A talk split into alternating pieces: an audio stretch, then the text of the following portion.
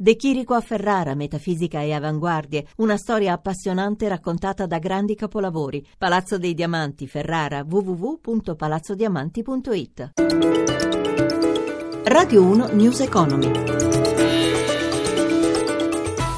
Buon pomeriggio da Paola Bonanni, una giornata quella di oggi davvero di nervosismo per i mercati europei dopo il taglio dei tassi deciso dalla BCE, la decisione di rivedere il piano di quantitative easing estendendone la scadenza da settembre 2016 a marzo 2017 ed oltre se necessario e allargando gli acquisti comprendendo anche le emissioni degli enti locali e regionali. Per i dettagli in linea a Milano Maria Giovanna Lorena.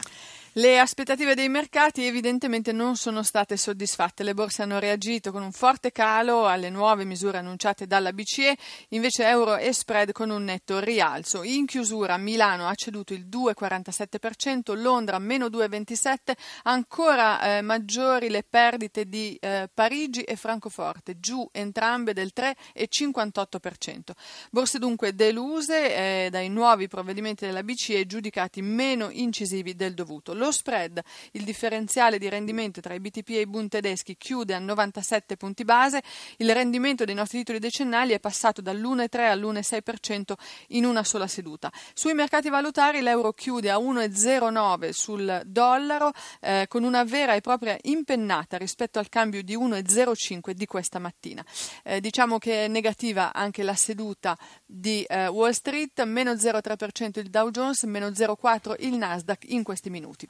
Linea Roma. Grazie a Maria Giovanna Lorena. Intanto arriva anche la notizia che la Fed alzerà i tassi gradualmente ad affermarlo il presidente Janet Yellen, sottolineando che la Fed può sempre aumentare i tassi e poi abbassarli e si mette in evidenza come la Federal Reserve abbia strumenti a disposizione, strumenti per aiutare l'economia nel caso di shock negativi. Dalla privatizzazione alle nomine delle società controllate dalla galassia ferroviaria, ma anche la vendita del retail di grandi stazioni, ha un'agenda fitta di impegni, alcuni più imminenti, altri di più lungo periodo, quella che Renato Mazzoncini, il neo amministratore delegato e direttore generale del gruppo FS, affronterà. Certamente, ha detto nell'intervista a Massimo Giacomini, per il progetto di quotazione del 40% delle ferrovie dello Stato non c'è il termine perentorio del 31 dicembre del 2016, ma ascoltiamolo. Eh, chiamiamolo quotazione in borsa. Puntiamo ad avere una public company e quando sarà sufficientemente forte per andare in borsa lo faremo. Abbiamo convenuto con il governo che la privatizzazione, la quotazione in borsa di Ferrovie dello Stato italiano deve essere un mezzo e non un fine, deve essere un mezzo per riuscire a raggiungere l'obiettivo di qualità del trasporto pubblico nel nostro paese. Quindi il termine del 2016 non è tale? Il termine del 2016 per noi rimane una sfida possibile che valuteremo con attenzione, ma certamente dobbiamo centrare l'operazione di successo, soprattutto perché ci rivolgiamo ai risparmiatori, al mercato diffuso, ai piccoli risparmiatori che non si possono deludere.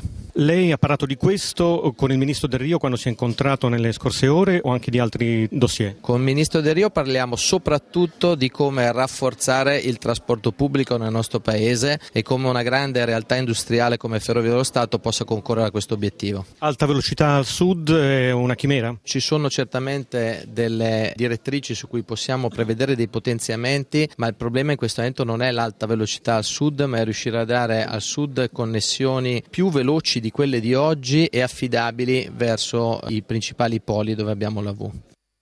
Maggiore sicurezza negli approvvigionamenti e nell'efficienza energetica e maggior tutela dell'ambiente. Questi sono solo alcuni dei punti principali del piano di Bruxelles sull'Unione energetica europea. Ma sentiamo il vicepresidente della Commissione europea e commissario per l'energia, Maros Shershovic, al microfono di Sandro Marini.